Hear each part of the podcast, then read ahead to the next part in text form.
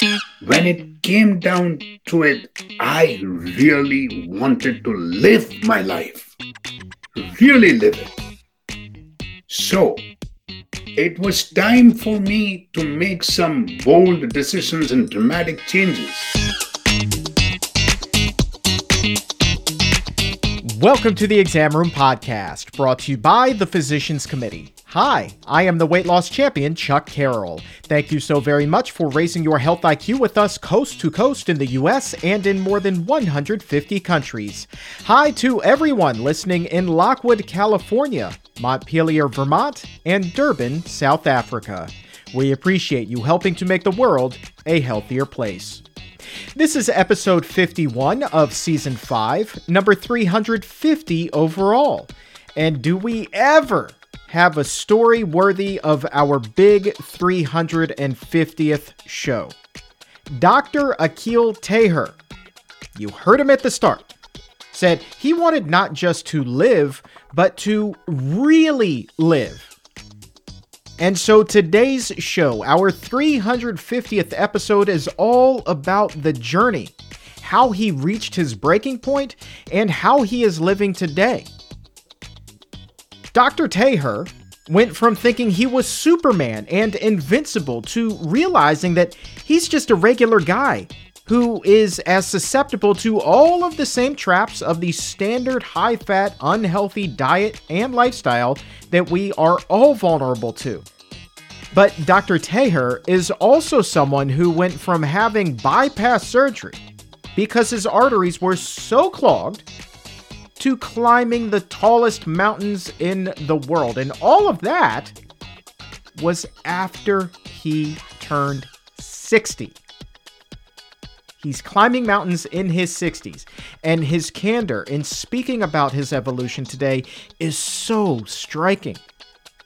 He will lay bare his faults for you and explain where he went wrong, his old school way of thinking, and how it quite literally almost killed him, and how this new mentality and new lifestyle are now enabling this former self proclaimed Superman to finally accomplish superhuman feats. And again, he's doing it at an age when most of us are getting ready to settle down. But not Dr. Taher. For him, life is just beginning. Dr. Taher, thank you so very much for being here. Thank you for having me on your show, Chuck, uh, and giving me this opportunity to talk about my poor lifestyle choices prior to my heart surgery, where listeners can learn and benefit from the mistakes I've made, and also my transformation after my heart surgery, which was helped a lot mainly by a plant based diet, but also by exercise, meditation, and yoga. My friend, I think the fact that, well, really anybody who's able to make this transformation is an inspiration. The fact that you yourself are a doctor and have gone through this, I think lends even more credibility to your story. So I am really, really excited that you are here. And I want to kind of run down this timeline of events because all of this begins kind of after the age of 50 at least your first operation here uh, for your heart. You're 56 when you have stents placed in. Now prior to having stents put into your heart what uh, what was your diet like? How was your health? How did you think your health was i should say see uh, chuck till the age of 61 I was a creator of my own unhealthy lifestyle. As a person, I enjoyed most of my life, I enjoyed rich, unhealthy food and drink without worrying about the unhealthy consequences like heart disease. Because, like many amongst even amongst the listeners, I believed it would not happen to me. So, what really happened? Like a moth to a flame, I was drawn to all this meat, eggs, dairy, oil, sugar, processed foods. And I needed this like an addict to get my daily high. At one point, I think somebody called me a, a seafood eater. S E E. I ate everything at sight. You name it unhealthy, Indian food, Chinese food, Mexican food, you name it, and I've eaten it. And then on top of it, Chuck, I was a couch potato. I did not do any exercise period. In fact, the first generation of uh, Indians that we came to America, we did not know the meaning of exercise. So, what happened was the, the only exercise I did was for my eye muscles looking at joggers run in the park or my hand muscles uh, trying to use the remote to change the TV channels. And Chuck, I had a type A personality. It was either my way or the highway. I needed to be under control. See, this all created a tremendous amount of stress. Now, you know, Chuck, it's not, I'm not talking about an acute stress. I'm not talking about something, a fight, flight uh, reaction. This was chronic inflammations, uh, cortisone building up. And that all this combination caused this stress which I could not handle. And when I could not handle, I was not surprised when heart disease came knocking at my door at the age of 56. Well, you said some, well, you said a lot there that I found particularly interesting, but I, I want to talk about kind of that, that Superman mentality that you were talking about. Like, this could not happen to me. Is is that because you were a doctor yourself? You're a physician. You were study schooled in medicine, and uh, I, I don't know what what do you think was the reasoning behind that mentality that well, it can happen to my patients, but I'm immune to this. Because you see, uh, uh Chuck, I always believed at that time of treating the consequence of the disease and not the cause. So I knew if it happened to me, medical science would get me out of it. So I did not really care. And besides, I was too involved. You see, Chuck, I came to this country rather late in my 40s, and I had a lot of catching up to do. So, in pursuit of the American dream, I ended up with a reckless pursuit of fame and fortune. I worked long hours without paying attention to my health, mental and physical, to my friends, to my family. And in some ways, Chuck, I believe, I, to think about it now, I believe that uh, my job at that time robbed me of my opportunity to lead a life of passion, purpose, and positivity. I was the be all, know all kind of a guy. And that got my downfall, along with my habits, wrongful habits that got me.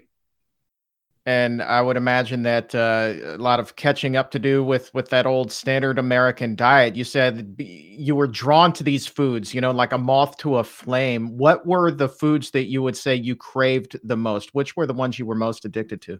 I was, you name it.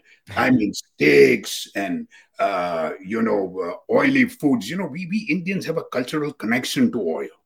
So butter and oil and processed foods and uh, you know Chinese foods and Japanese food, which was all that. And I am not ashamed to say this. I don't care if people uh, listen to this, the other doctors, but remember, those were the times when the pharmaceutical companies took you out and they spent a bomb on you. So you had everything on your plate whatever you needed. At times, I would have vegetarians sitting on my right of me and left of me, and I would eat their lobster and their steaks and all that. You know. Mm. So I I loved every kind of food. And this cultural connection to oil that we South Asians, Indians have, is remarkable. I mean, think about it. If you go, it, it is a sign of warmth and generosity in a South Asian family. Because as an Indian, if you have a pot of curry on the table, and if it does not have a thick layer of the Valdez oil slick, then we feel we are not doing justice to our guests. So, it's it's a cultural thing, but would you say that y- the, your your health decline accelerated after immigrating here to the states? Did that uh, just the ultra processed, ultra high fat? I would assume even more oil than that that Valdez oil slick you were talking about, perhaps used over here stateside. Would you say that that accelerated your health decline and ultimately put you in the position that you were uh, to to need the stents uh, inserted? See, there are two two answers to this. Back home, I was a non-vegetarian. So I ate meat, poultry, meat, fish, I had. But again, the thing was that I was not very well off. So I could not afford these. When I came over here, I could afford all this. And this is what happened. Easy access- accessibility to all these foods made it even worse. Gotcha. So when did you start to notice, like, okay, well, uh, if medical science is going to take care of me when I need it, well, now is the time that I do need it. When did you start to notice that something wasn't quite right? See, what happened was, uh, Chuck, uh, as you see, when I had my heart problems, my coronary arteries blockages, I had two of my arteries 98 to 99% blocked and one of them, which is called a widowmaker. And as they were taking me in into the operating room and putting the stents in, guess what happened to me? I got a cardiac arrest. Mm. My heart stopped.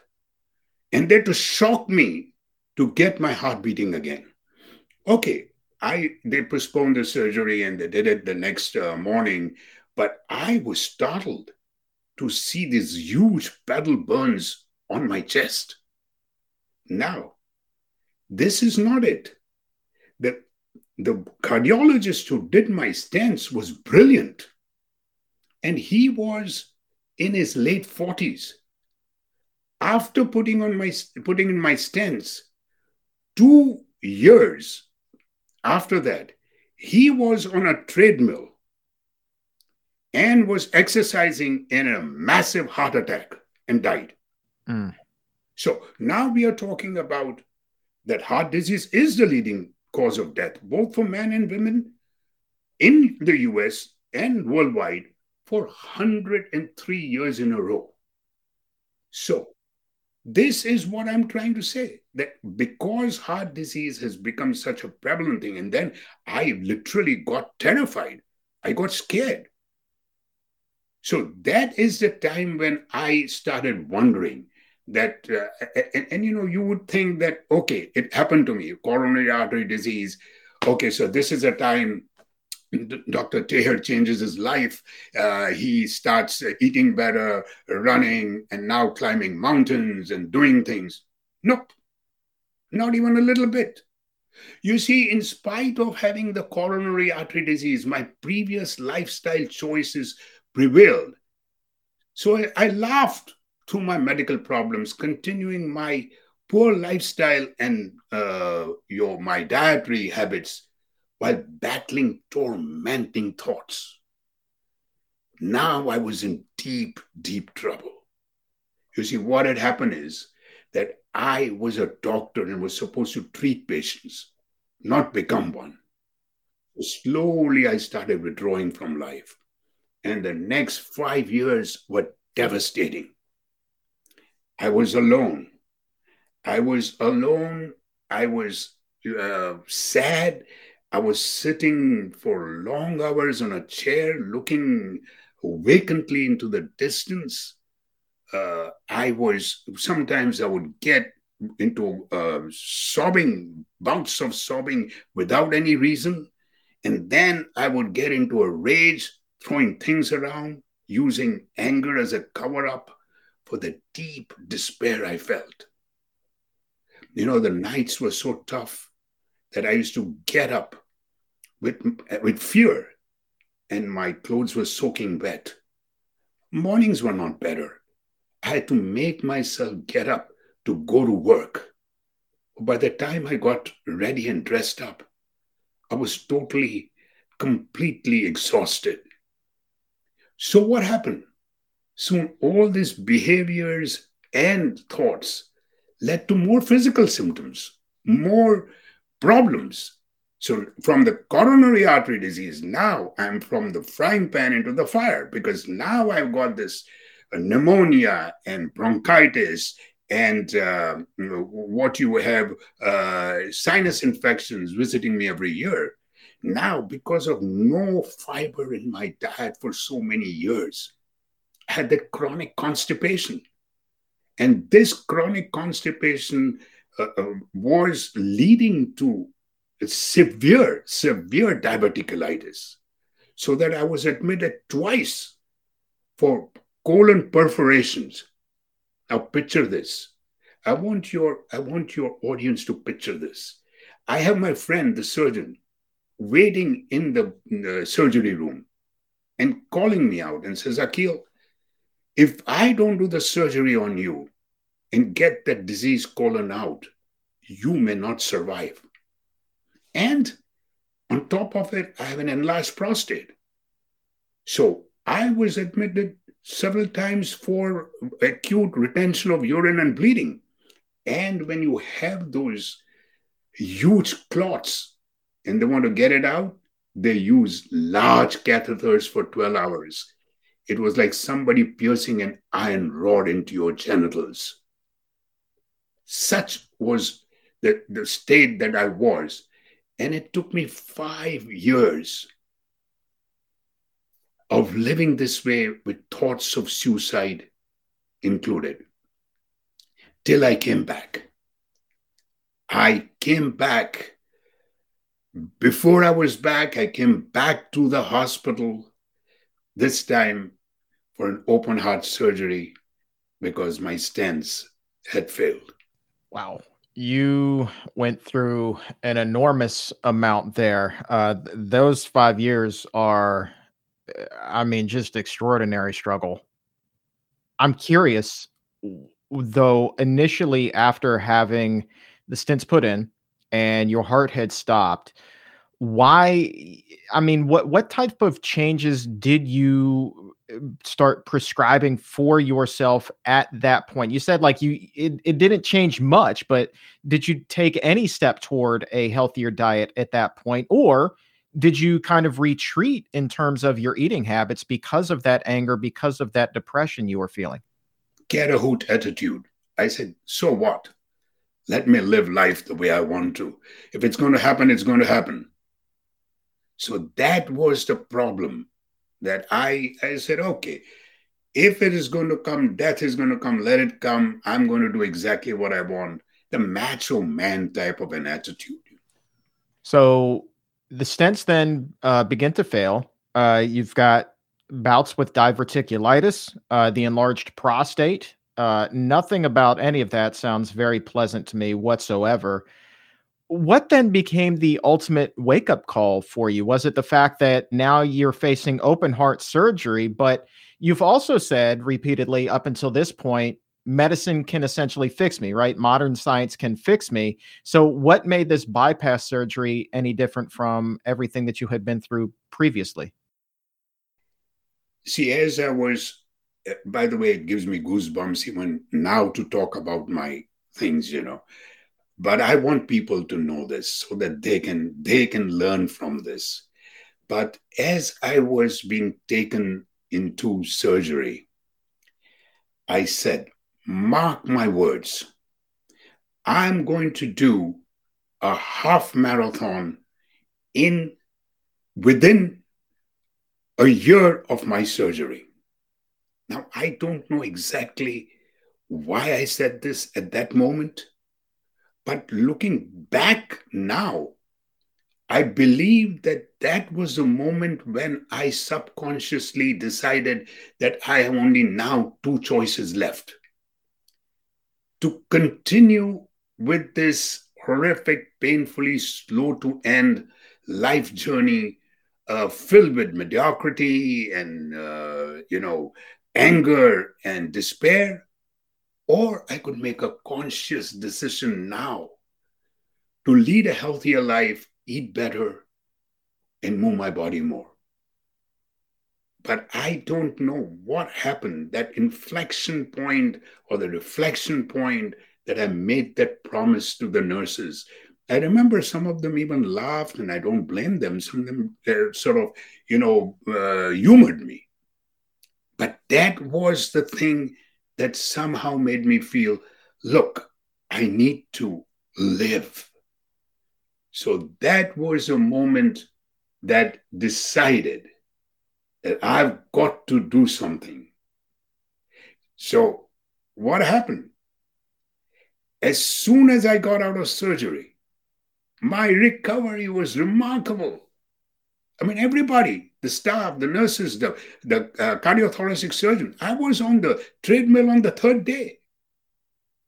And even with the excruciating chest pain, you know, people who had surgery will tell you this with the dreaded coughing. I refused to take pain meds. You know, now I feel that I was happier in the physical pain than the emotional agony of the last five years. Mm. Do you think so? Here's kind of a, a, deep question for you. Do you think that you refused that pain medication so that you could feel the weight of all of the choices that you had been making over the years, everything that had led you to this point? You hit, you hit the nail on the head. Absolutely. Yeah.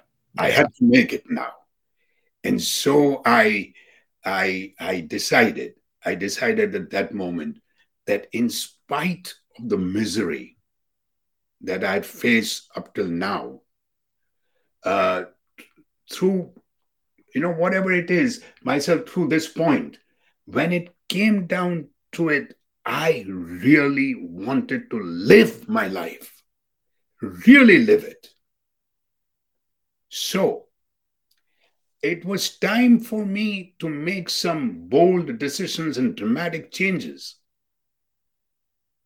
So yeah. I, I had to make some dramatic changes, and therefore to keep uh, I I had to ditch the old uh, thing about you know uh, things which surgery patients, older surgery patients follow. I had to ditch that, and now say, wait a minute, I'm an older person. I have got open heart surgery, but am I going to live my life just vicariously sit on a? It would have been easier for me to just uh, be comfortable in my rocking chair and uh, live vicariously uh, through my uh, children and grandchild and wait for uh, death to come. But I wanted more. So I wanted this setback into a total comeback. It's it's interesting. You you're as you were saying that you didn't know why things were different going into the uh, open heart surgery. And you're the first person whom I have spoken with um, who has experienced something similar to me. And it, it really is hard to convey. Now, I had gastric bypass and not heart bypass surgery, but I was not expecting that day to have that switch flip. And I don't know why that switch was flipped other than exactly what you said is that it was kind of this overwhelming desire to live and not just live but live well you know? It's it's it's just like suddenly everything just it it, it changed. It was like your views almost like inverted you know? They were flipped on their head and you can't explain why that happened. All you know is that it did and and dr Taher if we could in fact bottle the reason why things you know changed for us. I, I think that we could do a lot of good in this world but what we can do is is convey our stories and and yours is is just so remarkable because here's the thing. I mean here we are like 20 some odd minutes into your interview now and we've already been through one heck of a journey but now is really where that journey begins because what has happened since that day, since your surgery, has really kind of set you apart from everybody else. I mean, you are a gentleman who said, I'm not sitting here and just resigning myself to die. You went out, you start running marathons, you start climbing mountains. That that goal that you set for yourself with those nurses that day. You achieved that and you achieved it in a hurry. How long was it before you were out there pounding the pavement and, and starting to run? So, you know, uh, Chuck, uh, again, I, I have gone through your story. I understand where you are coming from. And I, I cannot uh, tell you that this is something that is always people have asked me, but that was some kind of an inflection point that happened. But to, to be, to keep up the promise that I had given to the nurses in the ICU, this, uh, you know, kind of a couch potato that was me took up running for the first time in his life. So, what did I do? I, I, I mean, I did not know any have any concept of running. So first I started shuffling, then a bit of a walk, then I started a little jog, and then I came to running. I enjoyed running. To me, running out in the open was meditation in motion. I, I started enjoying the birds chirp, the smell of flowers, the waterfalls, and I just really thoroughly, thoroughly enjoyed it. So, when I made that promise, eight months after my heart surgery, I went to Nashville, Tennessee, and finished my first half marathon. But when my when I went, my wife and I went a night before to Nashville. And I, I can distinctly remember this. I just could not sleep that night. I, I there was a there was a dichotomy of fear and excitement. And uh, I just, so till one o'clock, 1 a.m., or 1 or 2 a.m. in the morning, I got sleep. And, and, guess what? I dreamt, I dreamt a beautiful dream. I dreamt that I was representing uh, US in the Olympics and I was getting a gold medal and they were uh, giving me the gold medal and I was singing the national anthem, the Star Spangled Banner. totally out of tune. But there I was. And the next morning, when I went over there, hey boy, I saw hills. My little town, Gadsden, did not have any hills. And I, for a minute, I was scared. But then I says, wait a minute, you can't beat them, join them. Who cares? Forget about whether you complete or you don't complete. And so I went. I went. Even I remember somebody offering me uh, a beer on the way in Nashville. Uh, I will let your audience be the judge whether I took it or not. Anyway, so, so, so I went around there, and then in four grueling hours, I finished the marathon. My bruised heart did not. It took me literally and physically across the finish line. From that moment, there was no stopping because just eight months, no, wait a minute, uh, four months after my half marathon, somebody invited me to go on a yatra, on a pilgrimage. Without batting an eyelid, I said, okay, I'll come around. Now, as you climb that, you circumvent the mountain. You can't climb the mountain like Kilimanjaro. Kailash has a 19,000 feet. So you circumvent the mountain and you come up to 19,000 feet. Now, here is a moment when everybody's high fiving each other and congratulating each other. I craved for isolation. I went and sat on a rock. This being alone was different from the alone when I was depressed. I was feeling so calm and completely that inner peace. And for the first time in my life, I thought that what would life be without all these material things and luxurious things? And you had that immense, that immense inner peace that, that can be hardly, seldom described, but more so felt And that was the stage I was at that time. And from then on, nothing stopped me.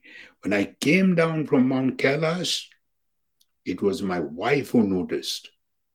She's the one who pointed out and said, You mellowed down your type A personality. That's a great awakening. Uh, Kailash, that's uh, in Tibet. And you said its uh, peak is 19,000 feet. Is, is that what you said? It is a lot higher. You can only go up to 19,000 feet. So, but that that was only the first mountain that that you would go on to climb because uh, in between uh, that, I believe you ran uh, the Chicago Marathon uh, after Kailash, correct? Correct, correct. the Boston Marathon reminds me of a beautiful story about the kindness of people who are strangers. Uh, you know what? In a Boston Marathon starts uh, uh, being very cold. So uh, I had a knit toboggan, which I put on. But as the time went on, it got very hot. So I took off my toboggan and discarded it. Now I always carry $20 in my pocket. So I happened to go around on the sidelines, approached a gentleman wore a hat with him. And I said, Look, how about giving me your hat and I'll give you this $20? Of course, he was reluctant in the beginning, but his girlfriend elbowed him and said, Give that damn hat to the person, you know. So he gave me the hat, and she did not even take the $20. But on a passing shot, he turned around and told me that, Look, that hat has been with me for 10 years. It's a custom made hat. You better finish the race. And you know what, Chuck? That now thinking back in retrospection, that was what motivated me to finish the race, even though a month before I had a calf muscle tear. I tried to find the guy after that. I really tried to find him.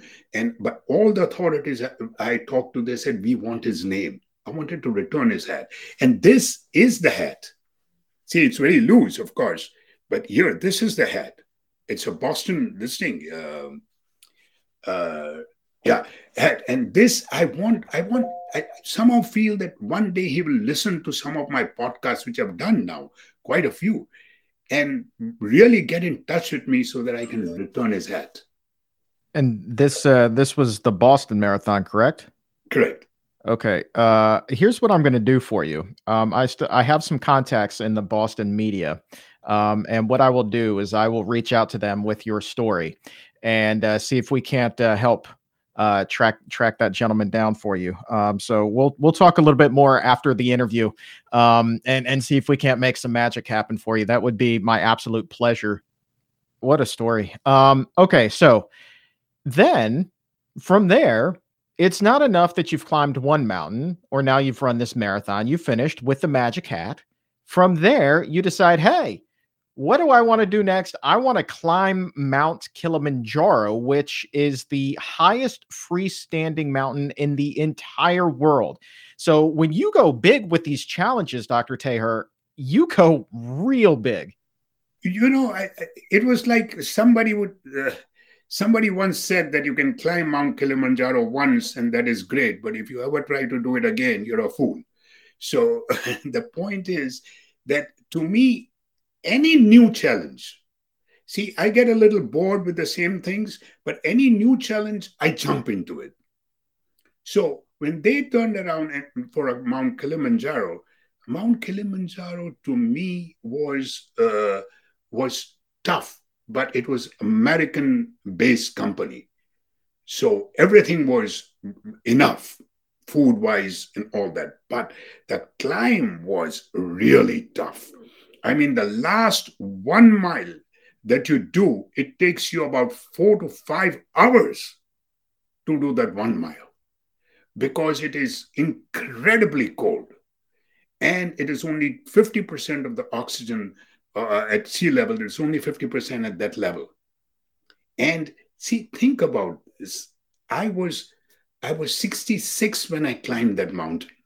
So when I was uh, when I was in the tent, and I could not sleep because they give you anti-malarial medications and these medications surfaced as anxiety and insomnia so by god i mean i could not sleep. So in the beginning i turned around and uh, talked to my uh, person my friend who was in the tent with me. Till he and the other people in the tents asked me to shut up.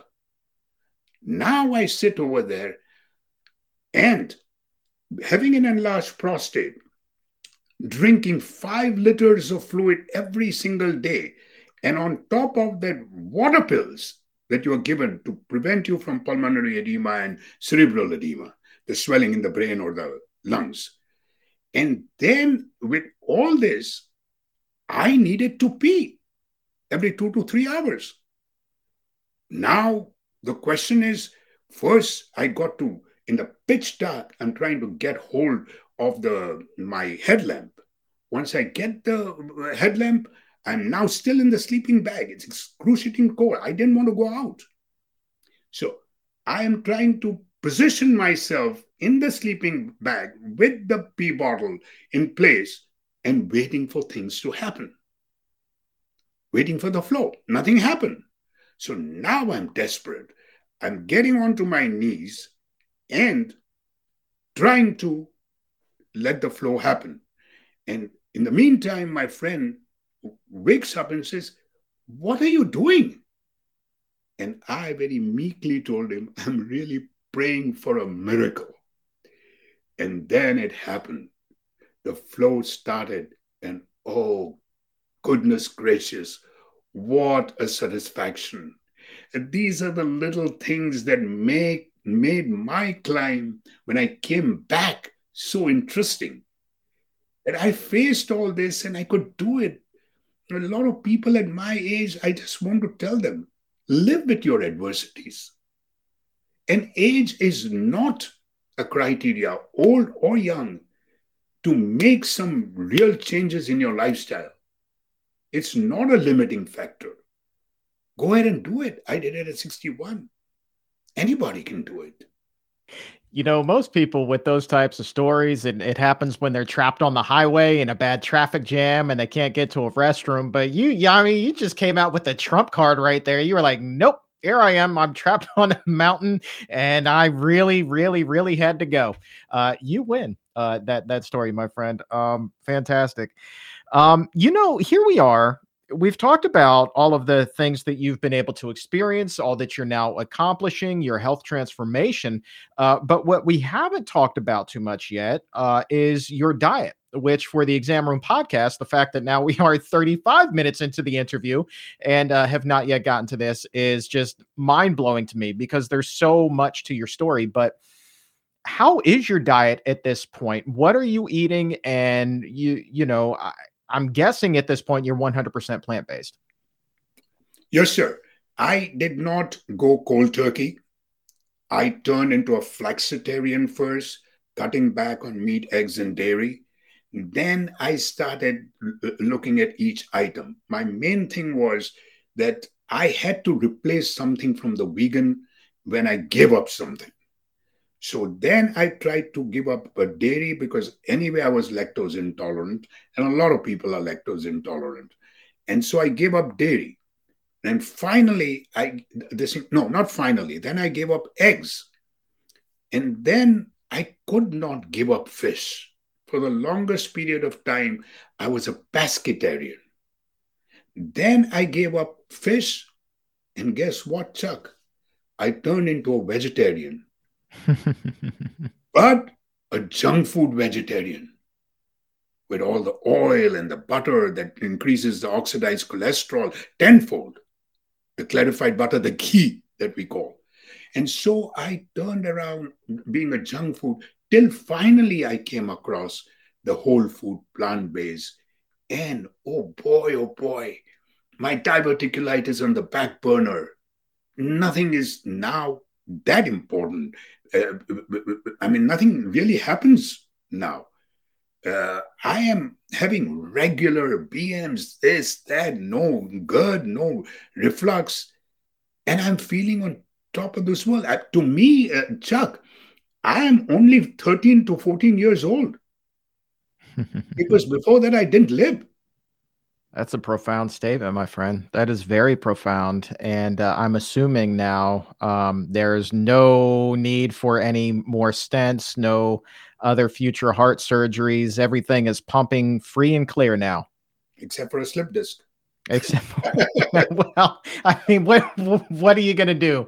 You know, um, but yeah, I, I, I mean, uh, slip disc isn't going to prevent you from seeing tomorrow, but uh, a stopped heart certainly would. I was at the library talk. I was giving a talk in the library. And uh, as soon as I came out the next day, I sneezed and got this problem. Now, what is going to happen in the future? I don't know, Chuck, but I'm not really talking about the longevity and all that. I'm talking about the quality of life. Why is it that we always have this immense lifespan? Because we have learned how to transplant hearts and kidneys and whatnot. But why is it that the last 20 years of our life are miserable? So, a health span is so miserable we always pray for an old age and then we are afraid of old age you have uh, quite the quite the healthy outlook i think that if other doctors shared that same type of philosophy um, things would be quite different for many many many millions and millions and millions of their patients and, and people around this world um, so you said that uh, you you had a hard time giving up uh, the fish. That was one of the last things to go. A lot of the oils, the ghee, uh, some of the dairy, but now that you are transformed over to a completely uh, plant-based diet what are the foods that you can't live without? What are your go-to's today? Yeah see because what what has happened is that in the uh, isolation period of covid i got a chance to put down my words and write a book the open heart. And then i learned how to in that period of time gardening and cooking. So uh, i'm being very honest i'm not a good cook so, uh, so if you ever want to get me back on the show, don't call me as to, to cooking because it will be a disaster. But anyway, but the point I'm making is that I love earthy things. So if I gave up steak or if I gave up a piece of chicken, then I look for earthy jackfruit. I like to uh, make a burger of the jackfruit or uh, mushrooms with the spinach on it. So these are my go-to foods. My lentils, my uh, my beans, so many different types of beans, so many different types of lentils that my wife uh, makes, and it is amazing. My smoothies in the morning, every little piece that I have, I put it into my mixer, and we each have a glass uh, with all the celery and everything else. And then you you have so many cruciferous vegetables unbelievable. I, I, I have a little game with my patients. I tell them, okay, from A to Z, tell me all the vegetables that you know. And then they will start avocado, broccoli, bok, uh, bok choy. And then we go on playing this game. And then you have the nuts, but nuts, I'm a little concerned about it because of my heart disease. So I don't want to take too much of fats. Uh, so I, mm, uh, I'm not too distinct on nuts but then sunflower seeds and your uh, other uh, uh, things, you know, your your your grains, whole grains. I mean, think about it: amaranth and uh, your millet, your couscous, your uh, your uh, what you so many like your wheat, your brown rice. All that is immensely, immensely good for you and then your uh, you get your from your fruits you get your phytonutrients your vitamin c and all uh, uh, uh, and what i really like is to put everything all the vegetables and use all the spices and condiments and uh, basil and what have you put it on the grill with a silver foil and then oh the smell. I can I, am hungry now. Uh, so uh, uh, this is what I'm saying. I had a breakfast. The one thing I would tell the audience when you turn into a plant-based food, uh, I've got a lot of calls. I get a lot of calls because I give my number out and say, look, if you can't get hold of your doctor, call me. So I tell them what they find is that they feel very weak initially and tired because you're not eating enough. See, I would like to tell the listeners this is nutrient dense whole food plant based. It's not caloric dense. So you can eat much more and you will still not put on weight, but that kind of weakness and fatigue you will not have anymore.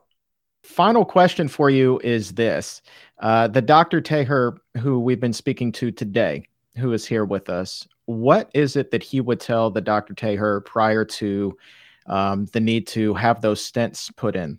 If you could go back in time and have a conversation with your younger self, what would you like to say? You see, that is the main reason, Chuck, that I have dedicated my book. This is the first time that anybody has done it. I've dedicated my book to my wife, but also to my older self.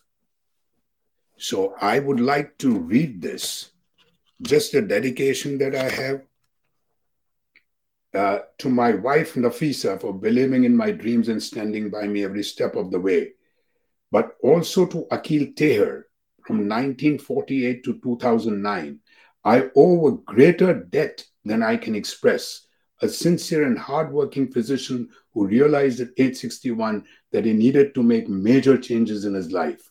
That burnt out individual, afflicted with myriad of health issues and specific vulnerabilities, helped me become the man, the husband, the father, the grandfather, and the friend that I am today. And to that Akil, I express a special nod of gratitude. He is the sole reason this book has come to life, transforming me into an author. So I dedicate this book to my earlier self who overcame hurdles on this path so he could live a healthy, energetic, and fulfilling life, and who cried and laughed in equal measure as he strove to create the new Akil, me. Dr. Taher, thank you so very much for your time, my friend. You are such an inspiration. That is such an incredible story, and it has been such a privilege to share this time with you. Chuck, I really, really enjoyed talking on your show. Thank you very much for having me.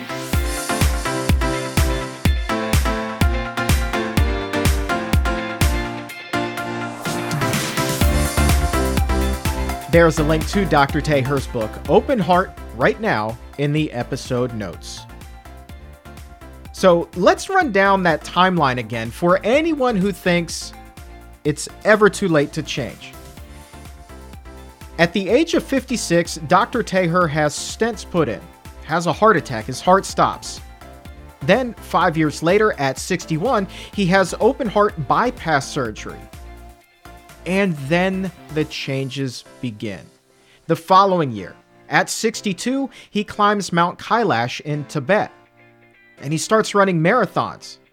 At age 64, he's still climbing, this time to the top of Mount Kilimanjaro, the tallest mountain in Africa and the highest freestanding mountain in the entire world, topping out at 5,895 meters, which is 19,341 feet.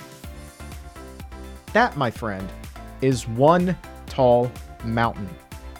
And climbing that required one colossal change, and sure enough, that is exactly what Dr. Taher did. So, after we taped the interview, I did wind up reaching out to a friend of mine who works at a news radio station in Boston. And I told him about Dr. Taher's marathon story and how he's been looking for the man who gave him this hat so many years ago. And my friend, who is a reporter there, he thought that this was a heck of a thing. He thought this was a great story that needs to be told. So hopefully, we can get these two together and find the man who gave away his hat all those years ago. That would just be magic. Now, let's change gears for a moment. Behind the scenes here at the Physicians Committee, our dietitians have been busy, I mean, real busy, scouring fast food menus, looking for the least healthy items. I mean, the real heart stoppers, the real artery cloggers up there.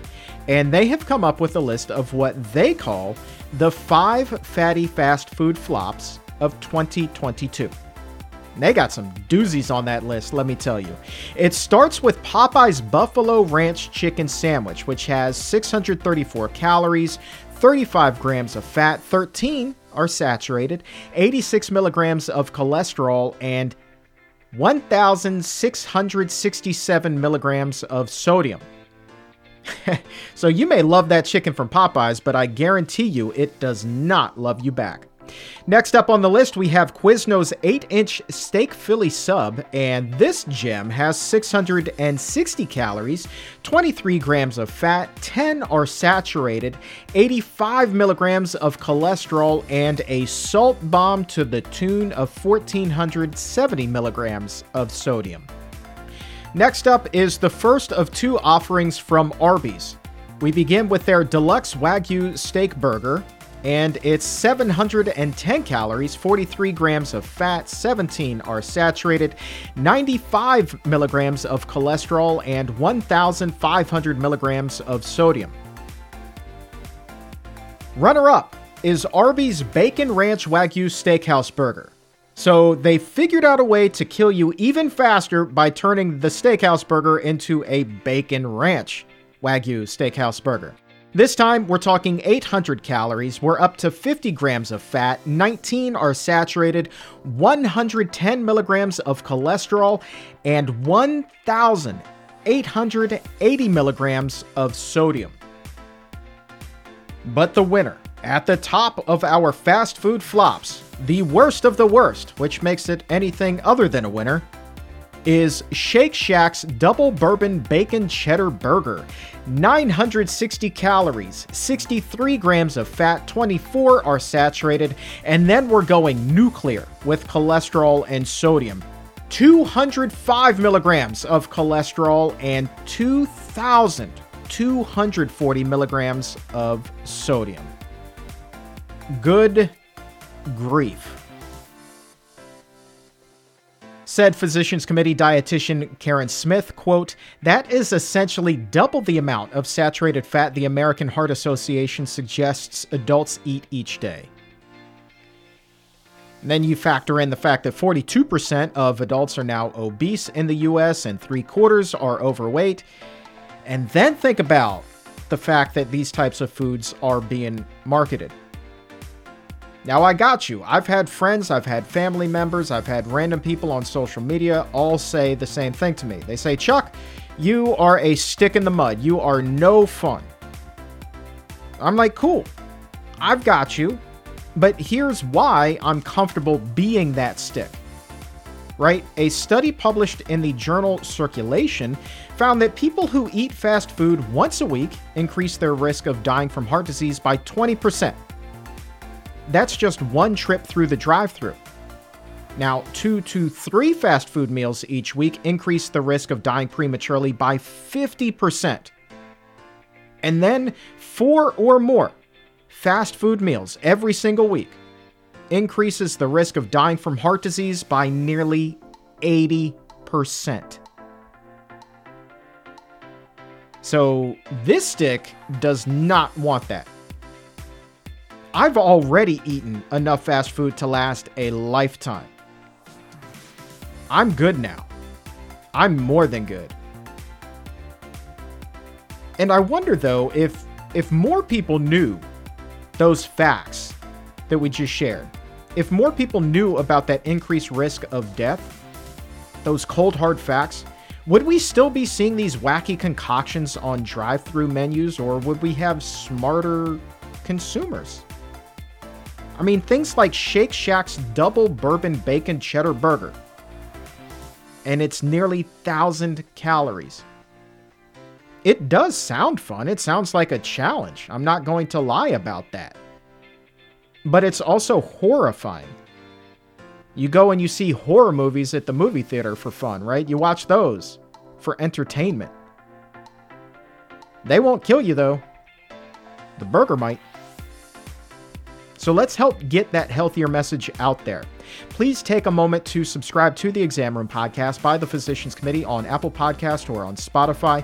And when you subscribe, please also leave a five star rating and a nice review. That will help us raise our health IQs around the world. Believe you me. It really does help people who need this information the most, who are seeking it out. It helps them find it just a little bit easier. And there's something else right now that you can do that can make an enormous difference. We have a big fundraising challenge happening. You and all of the exam roomies can jump in on this and really pitch in and help. Until July 10th, all donations to support the Physicians Committee's work will be doubled. Dollar for dollar, that will be doubled. And all of that support goes to all of the work that we're doing, including producing this podcast. All sounds great, right? Of course it does. Your dollars are being doubled through July 10th thanks to the incredible generosity of one very special Physicians Committee member who is on a personal mission because they lost their father to a preventable disease. He sees, this gentleman does, the value of making sure that this does not happen to anyone else. So please, give what you can. Here's what this means the doubling. When you make a donation of $10, that becomes $20. When you give a gift of $50, that becomes $100. If you give $1,000, that becomes $2,000. Every donation, dollar for dollar, will be doubled until we reach our goal of $250,000. So please consider donating to the Physicians Committee right now. Take advantage of this incredible opportunity and help us continue our life-saving work. Pledge your support at pcrm.org slash match. That's pcrm.org slash match. You can also call in your donation. Call us 202 527 7304. That's 202 527 7304. And that number and that link right now to make that doubling donation can be found in the episode notes. And for today, that is going to wrap things up. I want to say thank you one more time to Dr. Akil Taher for so generously sharing his incredible story with us. It is never too late to change, my friends. For everyone here at the Physicians Committee, I am the weight loss champion, Chuck Carroll. Thank you so very much for listening. And remember, as always, keep it plant based.